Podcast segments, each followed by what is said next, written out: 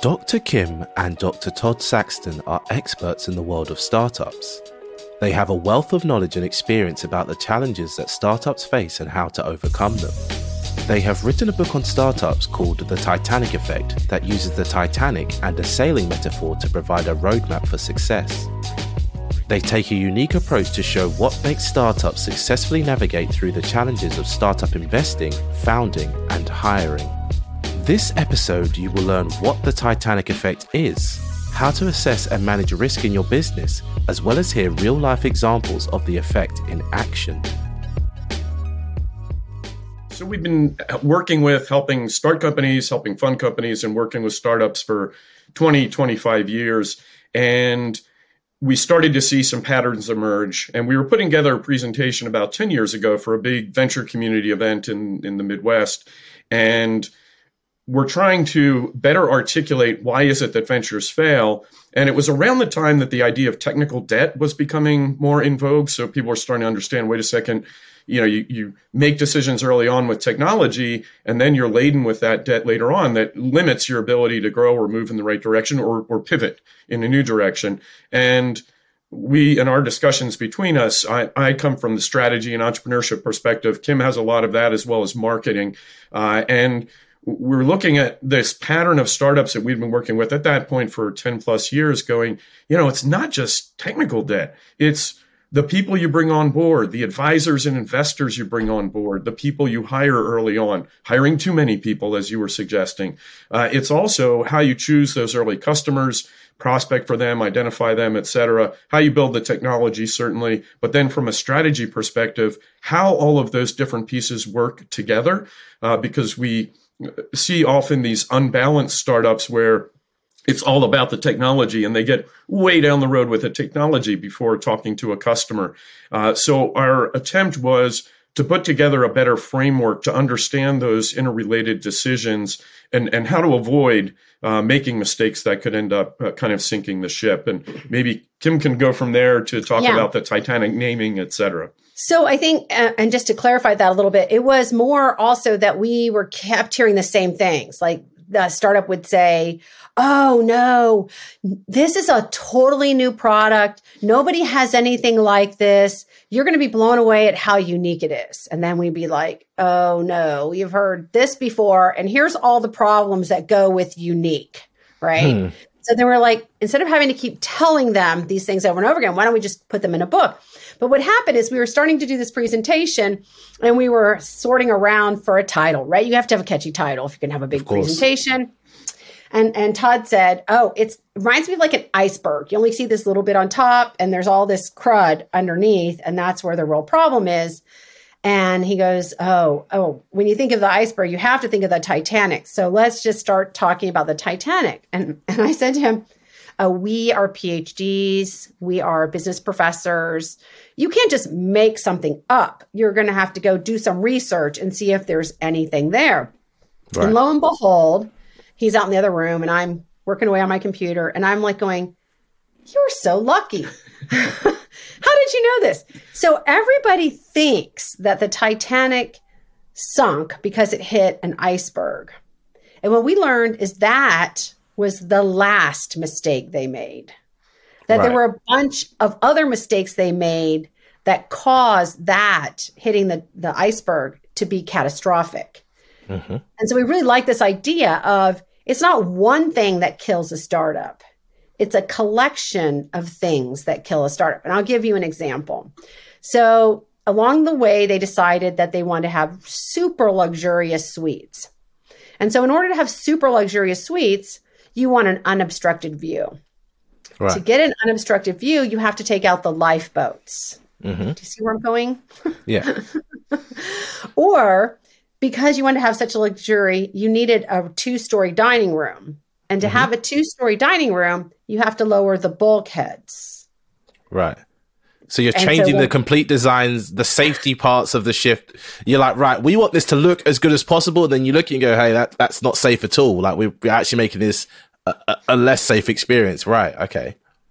Right. Or even because it, there was such an engineering marvel. I mean, if you think about what had to be done in order to make that ship float and cross the Atlantic, Uh, 95% of the people on the ship that were employees were engineers.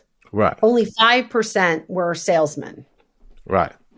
So, fine if you have engineering problems, but what about if you have a safety problem? Nobody knows what to do. And, mm. and to clarify, uh, sailors trained in the sea, not salesmen, as in ah.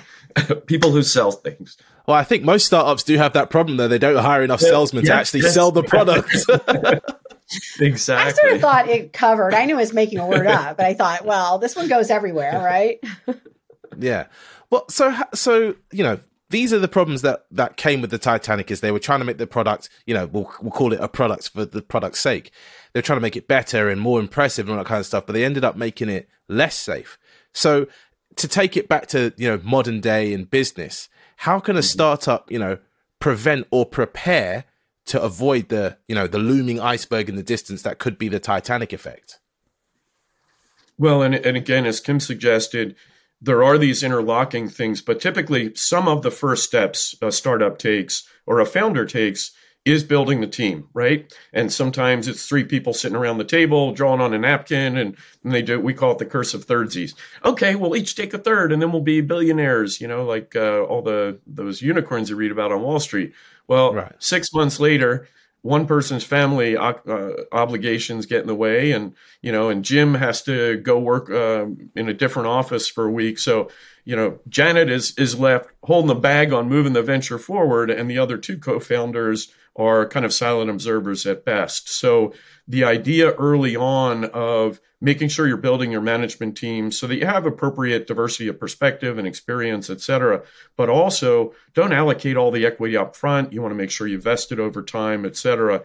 Um, so there, there are a lot of parallels. Uh, and, and I mentioned before choosing your investor. Well, when the White Star Line, which built and operated the Titanic, uh, prior to building the Titanic was running out of funds, they brought on a new investor. Guess what? That new investor insisted that the company use their nephew's shipyard to build the next fleet of ships, including the wow. Titanic.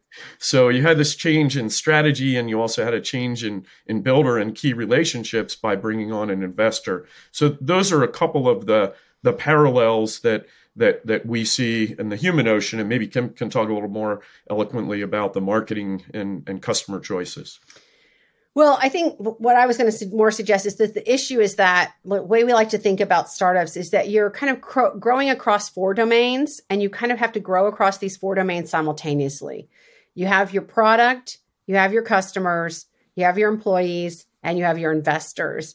And often we see startups get kind of wobbly you know, so you can take something like a really dramatic example like Theranos, which sold a product they didn't have, right? right? And I'm sure you've seen plenty of startups who are out selling something they can't deliver. Hmm. Or, you know, we see sometimes companies that put everything into product and they just keep evolving and making the product beautiful, thinking that that will get them to product market fit. But actually, you need to have customers involved and so if you're equally building the product and selling it, then you can do that. So you could have a beautiful product that nobody can figure out how to access. So those are like the two most unwobbly things we see. And a third one that frequently happens is startups get a big inflection of cash and they just actually don't know what to do with it. So they just start burning it. I mean, almost literally. Right. Yeah. And then they run out of cash. Right. So it's this unwieldy bit of not expanding equally across those four domains that cause a lot of the problems. Right. And are there any like sectors of the startup industry that are most affected by this? Because you mentioned, you know, venture capital funded people, people with too much money. So that kind of leads me towards the idea of tech companies having these types of issues. Or is, have you found there's other sectors that have this kind of issue with the Titanic effect? Uh, even product companies. So, uh, a, a, beverage company we're familiar with brought on uh, some early investors, for example. And one of their clauses in the early investment was that in the subsequent round of investment, they would get bought out at a two times return. Well, investors in their early stages aren't going to come in and spend their money buying out at a premium the, the prior investors, right? So, the startup was unable to go and raise additional funds and ended up crashing and burning as as a result. So uh, that's that's one example of more a product related uh, company that still faced some of the same kinds of issues. Or I've seen some things where, say, a company needs a salesperson and they can't really afford to pay them. So they give up 10% equity to bring yeah. a salesperson on to come help develop a sales process. Well, right. 10% equity is a really big piece. Mm. Or one of my other favorite stories is someone who was going to be the lead and then decided to bring on a couple other people to help. They were putting up all the money, but because these people are going to be working so hard, they gave each of them 30% equity. Right. So add 30 and 30. Yeah, there's, well, it's either there's not enough or there's too much equity going around. I'm, I'm a bit confused. right. That's both. Right. And so, right. and but in this case, if you give away 60% of your company, then they can outvote you. Right. Of course. Yeah. So you've, you've given away a controlling stake in your company for, you know, money that, you know, it's risk, it's your baby, but now you aren't in control of it at all. Right. And I mean, I, we've seen several instances where someone was a co-founder and the other two partners decided, oh, uh, yeah, oh, we want to replace you. right. And so they end up having to, to buy them out type thing. Right. And sometimes, you know, push them out and yeah. And sometimes if you really were excited about doing it and you get pushed out, you know, there's a lot of hard feelings. Yeah. So are you coming into people's startups and kind of making them prepare for something that they realistically are not thinking about so that they're prepared for this, you know, rare, almost uncertain thing that could happen. It's like, well, it, it does happen and it happens a lot more often than you think, especially when you're not prepared for it mentally or, or have had those kind of conversations. Well, we, we do find, particularly early on, our most eager audience were, were founders who had been through the process and they were like, "Where were you three years ago?" well, not exactly an accusation, but but we had a lot of those kind of, kind of conversations it's been rewarding over the past couple of years because an increasing percent of the people we talk to are okay. So I'm uh, we're now at the point of building the team and we're raising our second round and I see that we don't have the appropriate diversity or, or uh, advisors or whatever, and I'm trying to figure out how to translate the concepts in the book to, to our particular circumstances. Um, and, and that's a nice conversation, right? Because it's the pre-mortem. You're getting a little bit ahead of it. Um, and we're helping some founders ask questions that they should be asking earlier, but it, you have to be at the right phase in that journey. If, if you have a new a, a, new founder, particularly a first time founder, and you throw all these things, well, don't do this and don't do this and don't do this, or your ship's going to sink. They're going to be like, ah, run away screaming, right? Um, so again, I think the idea of hitting them at the the right time uh, can can make a, a big difference. But also when they've started to run into some of those icebergs, they see them in the water. Um, as opposed to okay, you're about to launch a ship and you're going to get into an ocean and they're going to be icebergs. That's at a, a, a conceptual level that a lot of startups or founders aren't aren't quite ready for. Yeah, a more typical conversation I would say that we have these days and and frequently have with startups is oh my gosh, we have such a great idea. And so we right. ask, oh, well, who's your ideal customer? Everybody in the market needs this. That's the worst thing you can say. right. so I have to do the hard swallow and say, like, okay, but you can't talk to everyone. So we need to narrow down to who's, you know, the most ideal. I just did a workshop uh, last week with some small businesses. So these are companies here in the Indianapolis area, and um, you know they're in a business coaching kind of peer group, and they're relatively successful. They're growing and all that. And I and again, I'm like, well, we have to focus. Like, who's the most ideal? Can you describe them? We call those segments. All right, here's different ways to segment. And then well, you can add segments together over time as you perfect this and move on to that.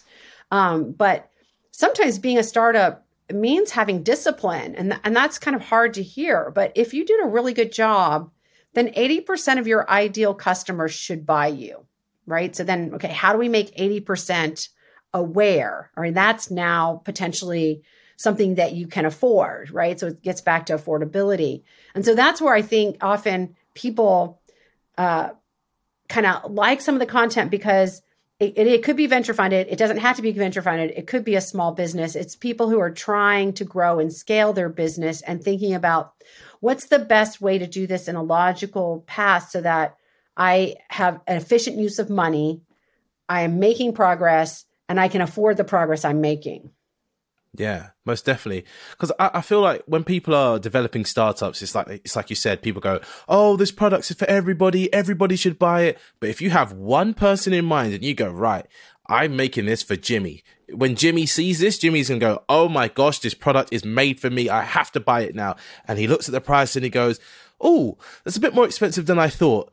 You've already hit a problem where you know you've got the right person not at the right price. Okay maybe you play around with price now. And let's say right. jimmy buys but you know your product is a consumable product. Why is jimmy not back to buy again? Okay look at these things. And i think a lot of people when they start startups you know it's it's scary to start a business but it's like you said if you're logical you can start a business that you know doesn't make money from day one but makes money from the first few sales and, and, and, kind of keeps you going. So you said you do this for small businesses. In my head i always when you well i say always. In my head when you mentioned you know venture capital i thought right they're doing it with the big tech companies of the world. But the fact you're doing it with the smaller startups i think that's actually a much more sustainable business model because most vc funded companies, like you said, they want to just get to the next funding round to buy out so and so, to pay off this, to pay off that. You know, there's some companies that have gone through the whole alphabet of funding and now they're on seed round double A or AB. And I'm thinking, is that allowed? How many funding rounds do you need? well, it's kind of like hurricanes. If you get through the whole alphabet, it's been a bad season, right? or what then you're seeing is these uh, you know devaluation where they're devaluing their own capitalization. I'm like oh okay so you took a billion dollars but now you're only worth a billion dollars. How, how does that really work? I don't know. No we work with a lot of you know younger startups smaller startups college students who are looking at their businesses. Um, and uh, i mean we had someone email us through the website and was like oh, hey, I've been using your book to run my business, and now I want you to come to my advisory board meeting. We're right. like, happy to do it. Happy to teach your advisors the way to look at this business.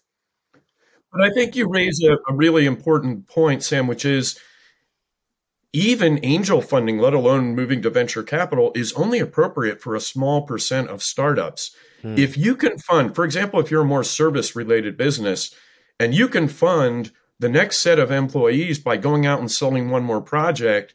If you're used to selling customers and you can sell that project, that's going to be a way more efficient uh, use of your time to bring in capital and to grow the business than going outside and trying to raise venture capital. And, and I think there is this kind of predisposition that that the media and, and others have have put in the head of the would-be entrepreneur that you're only successful when you go raise a million dollars or go get venture capital. Um, and and that's one of the first questions we encourage founders that we talk to and and our students as kim was saying to think through is is that what you really want? Because once you raise that kind of money you are locked into a, a channel and set of decisions uh, in terms of the amount of growth you're you're expected to manage, uh, number of people, et cetera, et cetera, uh, and and that isn't appropriate for every business and particularly for every kind of founder. Mm-hmm. Yeah, because you, you've mentioned that you know the the three things I've heard so far is that you have to make sure you're taking the right sources of funding or having a sustainable source of funding. You've got to build the right team. And as well as that, you've got to think of what your ideal customer is. What are the other kind of root causes that can, you know, lead us to hit these type of icebergs? Well, so then I, we talked a little bit about this being unique thing. And so, you know, yes, you want something that's innovative and novel and useful, right? So, meeting an unmet need in the marketplace is the number one predictor of success for startups and for new products, right? People don't go and change their behavior and buy stuff they don't need, right? So, we have to figure out what those unmet needs are. And there's plenty of times we've seen alternatives that people come up with, and it's just like it's not compelling. Um, in our own research, which we uh, have been doing research with, people who are are pitching uh, over the last 15 years and it you know it turns out that if if people don't really believe that your product has an unmet need in the marketplace then they they figure that out pretty quickly and that Im- immediate perception impacts your long-term survival. So that is really critical. it's like just don't build something to build something. Build something that people need. Um, but then the second one is so especially startups, there, there's a whole concept out there you may have heard of the blue ocean strategy, which is don't go to places where people are. Go out there and create your own category and and do all that work. Well, that's great if you're a big company with a lot of money, right? But when you're a small company and just getting started, you have to be in a category that people know and be able to say how you are better. And the classic example I give is FedEx. When FedEx was created, there was just mail right? So if they said, "Oh, we're your first overnight delivery service," people would be like, "What's an overnight delivery service? I never heard of it." But what they said is, "We're mail that gets there tomorrow."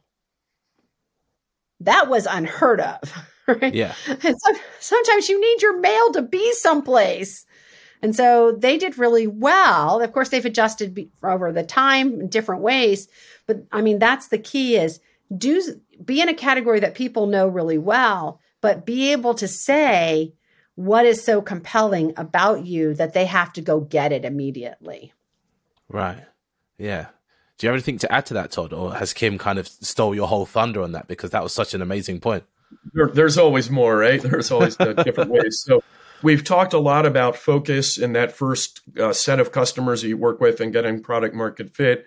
Um, and then there's a subsequent round. And, and I think part of the theme of the Titanic and part of our discussion is that there's never that moment where, okay, I've made my last decision. Now we just hit the gas and, and grow, right? Because the, the uncertainty uh, that, that startups navigate just keeps getting more and more complex. When do we take on money? How do we use that money, et cetera? So getting beyond that first decision of who are our first customers, who are those 80%, right? That niche that we're the exact right for. Well, first of all, that means getting to the point where you can say no to somebody. And that is so hard for entrepreneurs to do, right? It's like they get so used to saying, yeah, we can do that. Yeah, we can do that. That first time you say, Jimmy's right for us, but Alice is is just not, and we're going to say no. Um, that's a huge hurdle, but but it should be viewed as a badge of honor, and accomplishment to be able to recognize uh, and articulate that. Uh, but then also that that second part of the mentality is once you get some momentum, you don't go from being laser focused to being in the middle of an ocean trying to do everything. You have to continue to systematically experiment as to where that next round of growth is going to come from. Is it going to be an additional product or tweak on the existing products and selling additional services to our existing customers and people like them? Or do we kind of package what we have and then start to take it to new markets, whether that's geographic markets, new kinds of market segments or or market needs, and that should be a deliberate uh, and an experiment driven. Uh, kind of approach to how the startup grows from there. Uh, and, and we do see that early success lead to that. Let's go raise a lot of money and now we can do everything for everybody. Um, and, and that's kind of that next wave that, that can uh, hit you and, and sink you in, in some circumstances. Yeah, a lot of companies have scaled up way too fast and you know run out of money. And I like the example that Kim gave there of FedEx that you know they they had an offering to the market that was you know amazing and valuable, but if they didn't get the tagline right, no one understood what it was. So I, I'm wondering if you have any examples or any kind of things that come to mind of times where companies have scaled up and it's been, you know, a great success and times where companies scaled up and been, you know, not such a great success, whether that's current or in the past. I'm just curious because you guys have analyzed so many different businesses, I'm sure. Yeah, there have been some great examples over time, including more recently, WeWork, for example. Um, uh, Kim mentioned Theranos. Uh, going back, what was the um, grocery delivery company back in the around 2000 2001 web webvan or? Uh, yeah. What was that but, one? eh, eh, so you can look back yeah. and see these companies that have kind of the core of what becomes a really interesting idea. Um, and certainly grocery delivery for example has, has taken off and been uh, incredibly successful in the last few years Um, I feel like it was Peapod. no, no, no, I think it was Webvan. But was anyway, anyway the idea with Webvan that was so interesting because it was a little bit before its time, right yeah. before people were really ready for the grocery store to deliver. Yeah. But also, they built their own facilities so that they right. could more easily manage the orders. Well, mm. shoot, that's a huge investment in capital. Yeah, that's all tied up in the distribution system. You know, versus Instacart really nailed it because they they gave shoppers maps of the stores and said, here's how you get through the store the fastest. Yeah. Right. So yeah. understanding like what is the piece we need to do really well and what is the piece that we can borrow from others is I think an important part about scaling up. I mean, I think another really good one is, you know, Rent the Run- Runway. They are like the largest dry cleaner in the world uh, because right. they have such a volume, they had to be in dry cleaning. Okay, so they did that. So now if you were going to go into that kind of a market and just do kid stuff, should you be a dry cleaner too or should you work a wholesale dry cleaning deal, right? right. It's like thinking again about what are the things that are so important to our success that we have to invest in building them versus being very clear about what tools we can use from somewhere else and looking for a better price point on those tools. Yeah. A lot of people try to build the whole machine when realistically they would want to build a cog in the machine and hope that someone else with a broken cog in their machine wants to slot their bit in there. Like Amazon do that all the time. Amazon go, we want to get into grocery delivery. Right. We're not going to build a grocery store, even though they have now, but they went and bought, um, was it Whole Foods okay. and yeah, and all that kind of stuff. So they kind of just absorbed up a company. But I think if you're starting from zero, you know, Amazon started with just books. And as they right. built out, they built out however they did. But I think now the problem is a lot of people see the big companies. They see the, you know, Meta now, but Facebook back in the day. They see Amazon, they see Microsoft, Apple, and they go, oh, I want to do it all. And it's like they all started off with one thing that was doing yeah. one small thing better. So I, am right. curious. You go, you know, into startups and you help startups, you help small businesses. Have you ever helped businesses when it comes to acquisitions, or you know, being acquired or doing acquisitions? Is that something that you guys have dabbled in a bit?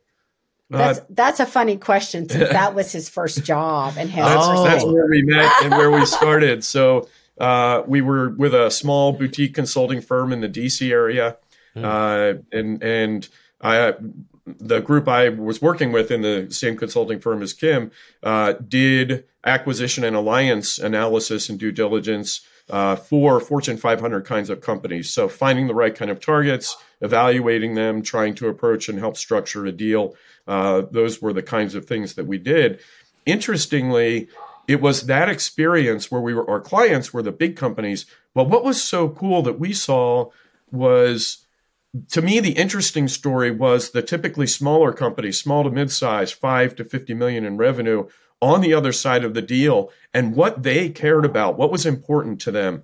Um, you know, for example, just a, a, brief diversion, but you know, there was one owner who was, you know, willing to sell the company, happy to sell the company, but he wanted a job guaranteed for every employee in the organization after right. that sale because he had heard too many horror stories, and and that was the condition, that was the the make or break of that transaction, not the right. price, not how much money he individually was going to take, uh, not how much money or, or time he was going to re- continue to serve the organization, but it was the employees. And to me, that was a an interesting and refreshing perspective on the different facets of business and what's important. And as a privately held company, and particularly as a startup, you can build your own value system and build that value system uh, into the organization. So that's kind of a long-winded answer to the the acquisition alliance story. Uh, but but similarly, Kim worked in the um, competitive analysis and, and marketing side, uh, which I think complements uh, a lot of these other uh,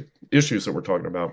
Yeah, so big companies are asking the kind of questions you just asked all the time. I mean, we, I did one big program for somebody who was trying to build a national medical supply distribution business. Right. Well, why would you build that when you there are already you know two dozen existing? So then our task was how do we identify the best ones to connect up a nationwide circuit? and which of those can we actually buy you know or a chocolate company that wanted to get into uh, premium ice creams well, yeah, there's premium ice cream stores in every major city in America. And some of those have one and some have a dozen. And so, why would you, again, want to build everything? Uh, more recently, I think it's been interesting to watch. Um, you know, Tide and Mr. Clean. Uh, so P&G, you know, bought a bunch of car washes under Mr. Clean, right, and a bunch of dry cleaners under Tide, right? So yeah. Um, now they had a lot of resources, so partly sometimes you have to think as a startup, what can I build that'll be attractive to somebody else? But we always tell people, don't start your startup because you want to be famous or a billionaire or because you want to get bought by somebody. Start your startup because it makes you feel good getting up every morning dealing with a thousand fires. Yeah. Uh, coming back to the title of, of your podcast, people explained it was intriguing to us as we were talking through. Oh, I wonder what we're going to talk about. What might some of the themes be? And and one that we talked about is when you try and explain what an entrepreneur is, there's no one. Uh, there are caricatures certainly, but there's no one kind of entrepreneur, uh, and the motivations can vary widely. And uh, again, Kim and I are are pretty quick to discourage those who either a want to do it so they no longer have to work for the man uh, as if oh i'll be making all my own decisions. I'll have all the freedom. Well that isn't typically the case of the entrepreneur right? You you become beholden to a different set of stakeholders investors your first employees. How do you think it's going to feel if you bring people on and hire and then the company stumbles and you have to lay them off? Man that's tough. Yeah. um, so again this idea that that you kind of can isolate yourself and you know not report to anybody and that that's you know wonderfully freeing. There is some element of that in terms of how you spend your time and focus but you do take on other obligations.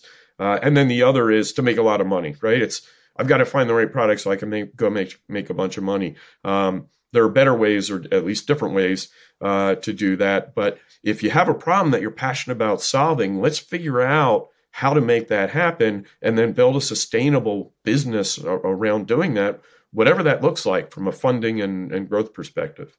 Yeah and your your you know successful case studies your successful people you've worked with what are the kind of values that you saw in these people or in these teams? What what is what what is it that made them able to take your feedback take your advice and you know implement and be successful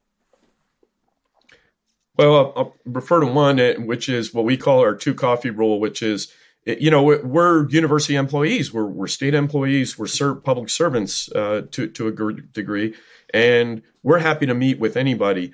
But we want to hear what they, they've done with that before we continue to meet and continue to invest our time and energy uh, into those organizations. So, coachability just being able to listen and then come back and say, "Hey, uh, you know, I did this and and it worked," or "I did this and it didn't work."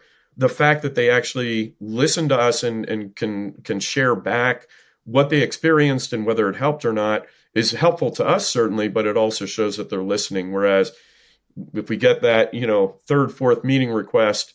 Uh, and and they haven't acted on anything that we suggested. They haven't followed up with connections we've made, et cetera. Um, that makes us less enthusiastic. Yeah, I think we uh, we really get excited about people who are trying to solve a real problem, a problem that you know in part aligns with our values too. So mm-hmm. I I love one of uh, one of the businesses we've been working with. So they started out, you know, cleaning hospitals, and then they see like all this furniture gets thrown away. So like, okay, we should start repairing furniture, and then it further goes on. Wait, they don't even know what furniture they have. So they start a furniture inventory and um, refurbish with an online catalog, right? Mm. And so now we're keeping things out of the landfills. We're reducing costs on what you could argue is dumb stuff in an important, um, you know, industry, healthcare. And they're making organizations more effective. You know, like we love to see all of those kinds of things, and and without really working very hard you know, they built a multi million dollar business and said, you know, maybe do we have something here we should try to scale up? Um, you know, those are the kinds of examples that like we really love to see and that we kind of get ourselves excited about helping. Hmm. Todd, Todd, ex- like tried to, you know, explain that people explain is, you know, so many different things, and that's completely true. And it's, I, I had a thought myself, I was like, the Titanic effect. Surely it, it can relate more to that, like more you know, broadly to your life. So I'm wondering how can we take these kind of critical thinking decisions and apply them to our lives? It's like, okay, let's say the team is our family, the funding is where we put our life energy and all that kind of stuff. I wonder if you ever thought in that way or if you yourselves apply the Titanic effect to your lives. Um, so I, I, think a core kind of piece of what we're talking about involves trade-offs, right?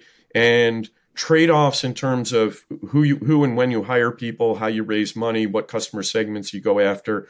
There is no right or wrong decision necessarily, uh, but there are trade-offs involved in each of those decisions. And one of the the challenges that we find with people making career changes, for example, is that they they are not willing to think in terms of trade-offs. It's kind of like this is what I want and I'm going to go do it. And you have to step back and say, okay, but there are potentially there's collateral damage right? And it could be your relationships your loved ones. Uh, it could be other choices that you're able to make in terms of your time and energy and health and uh, those those kinds of elements. So we do i think and help keep each other in check and balance on recognizing the kind of trade-offs we make in individual whether it's personal or professional decisions. And i think that's a very consistent uh, theme that that resonates and, and extends into the Titanic effect in the oceans that we talk about. Well, it probably won't surprise you that one of the other kind of workshops I do are, is around personal branding. So I, for me, that works a little better for the personal side, and and actually how to leverage your personal brand to think about a career plan, and and that's as Todd said, it's like yeah, you could do anything, but you know what do you love? What would you do on Saturday at 8 a.m.? What would you do? What do you do when you're not paid and nobody's looking? Mm. You know, what are you good at? You know, what does the world need from you? What can you get paid for? You start to take all those things into consideration and and each individual choice you might make, how does it fit with that? What, again, what trade-offs are you making? And I often think of trade-offs in terms of not just the type of work, but um, how demanding is the work? How hard are you going to work? How much are you going to have to travel? You know, what else is going on in your life? How does this fit? Um, and so I think we both do a good bit of mentoring and coaching of people trying to work through some of those. I mean, we naturally inherit students, so it's easy to have people to mentor. Um, but those are the kinds of conversations that we end up having. Yeah, and you've briefly briefly touched on this. You both work in a university. You are both doctors of business. So is this where you tend to kind of not nip it in the bud with people, but catch them before they make these horrendous decisions? Are they coming to you and be like, right, I'm going to speak to the the, the family of Saxtons and get the, the best business business advice that I can get? Well, it's so the interesting thing is because of the nature of the programs we teach in, we are covering everything from undergraduates uh, in their you know 20 early 20s uh, in our graduate programs where our average students are, are working professionals. So it's an evening mba program average age is maybe 29 30 uh, but then also we teach in healthcare related programs one of which is a physician program. The average age is 45 46 um, so we do see these patterns that are consistent across those populations but uh, an increasing number, the older they get, of people who have already made some of the mistakes or uh, are coming back for more education because they weren't able to nip those things in the bud, and, and now they're coming back to say, um, "Yikes, made some mistakes." That maybe maybe a little education would actually help. Um, and and we we really love the whole gamut of the types of students that we're able to work with and the kind of problems that they're interested in solving. I don't really think of it as nipping in the bud. I think of those kind of relationships as, you know, in part being a mirror. So I like to listen and and if if you need me to help you nip it in the bud, then I yes, I can be your foil. I can be mom. I can be the professor said. That's fine.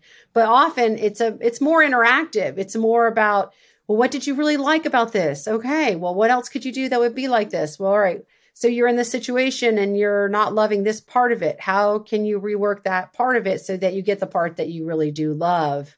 Um, so we're just really lucky we get to work with so many people and see so many different motivations. I mean, sometimes they bring things to us and we're like, "Ooh, I wouldn't want to do that at all," right?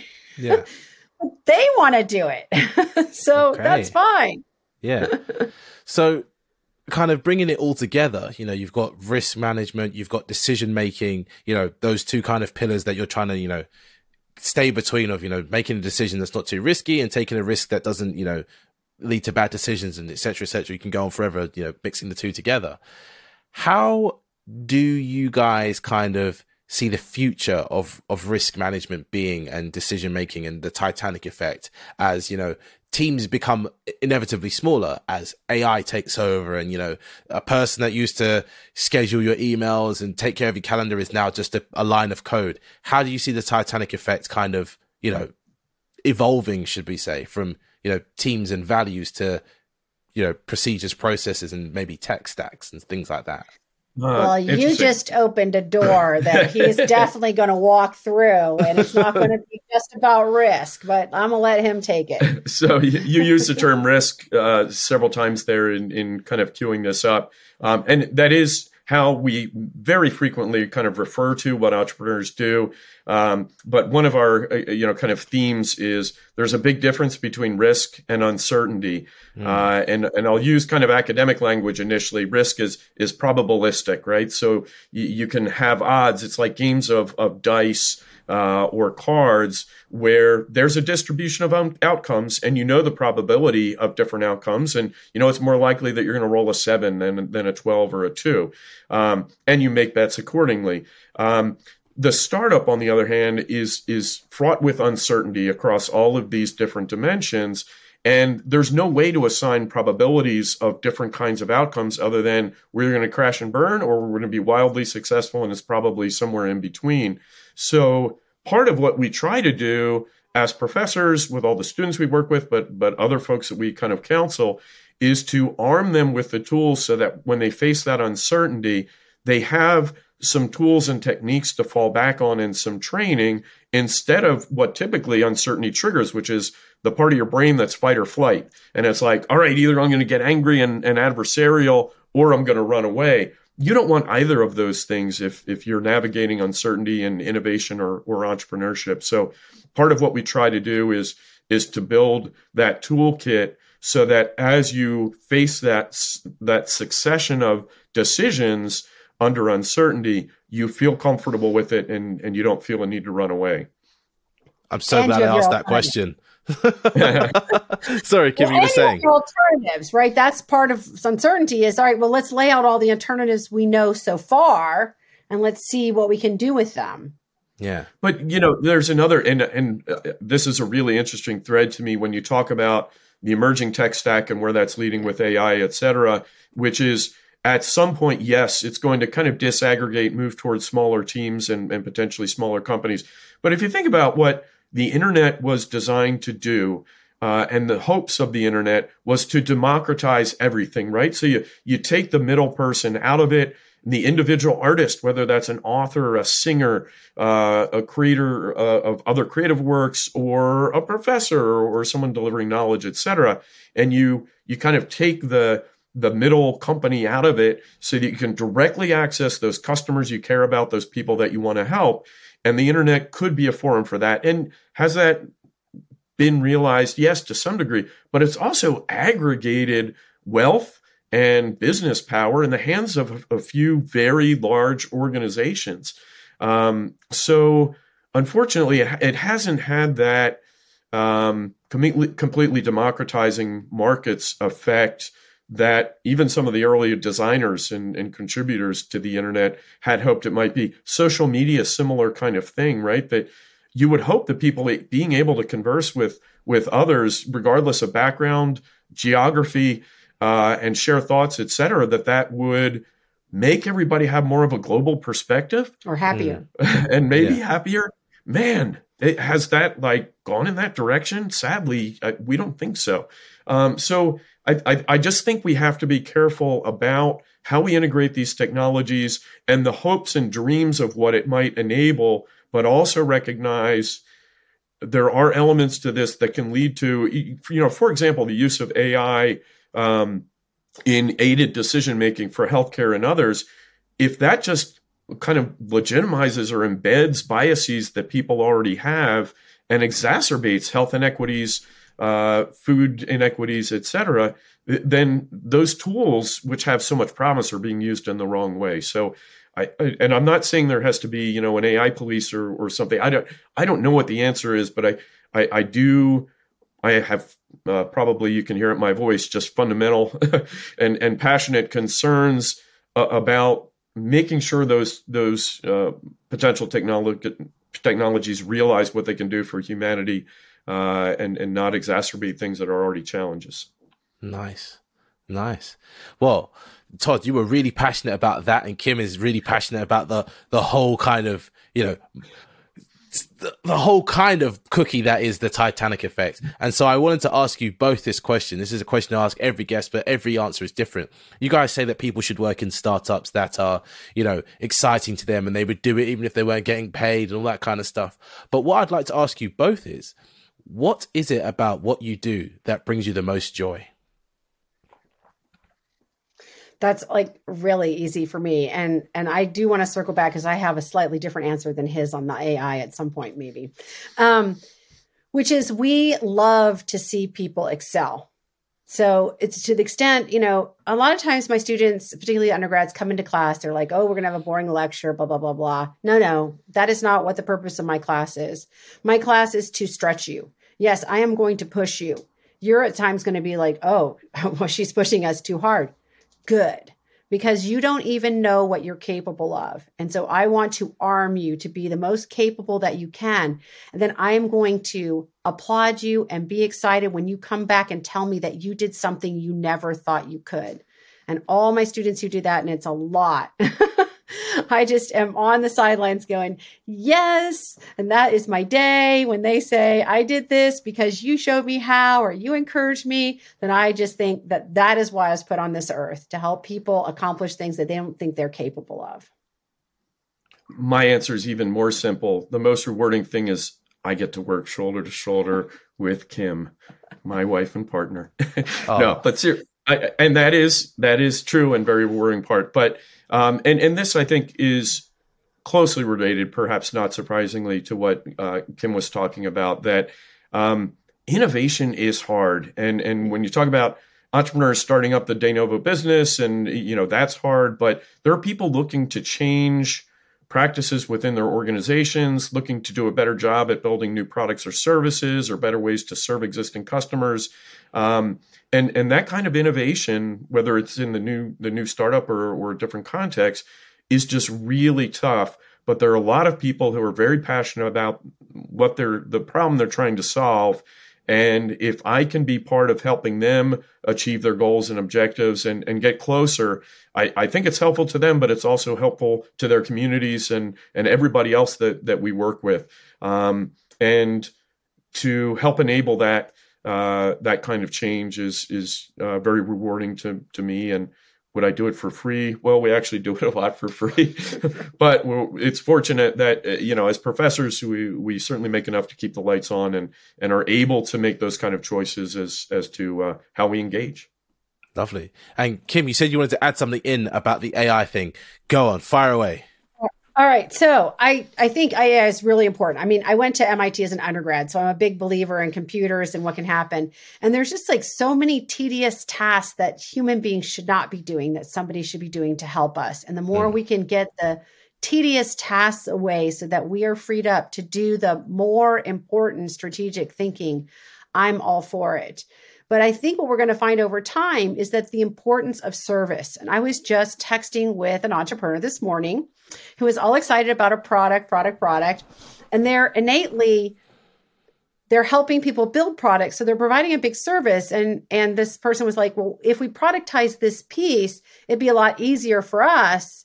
And i was like but if you productize this piece does anyone want to do it themselves? Yeah. Or do they really want the services? Because if they want the services then what you really need to do is think about how do you optimize the services so, like I said, like the dumb stuff that nobody needs to do is automated and doesn't take man hours so that we can keep people doing the important stuff about how I think healthcare, the caring is really important.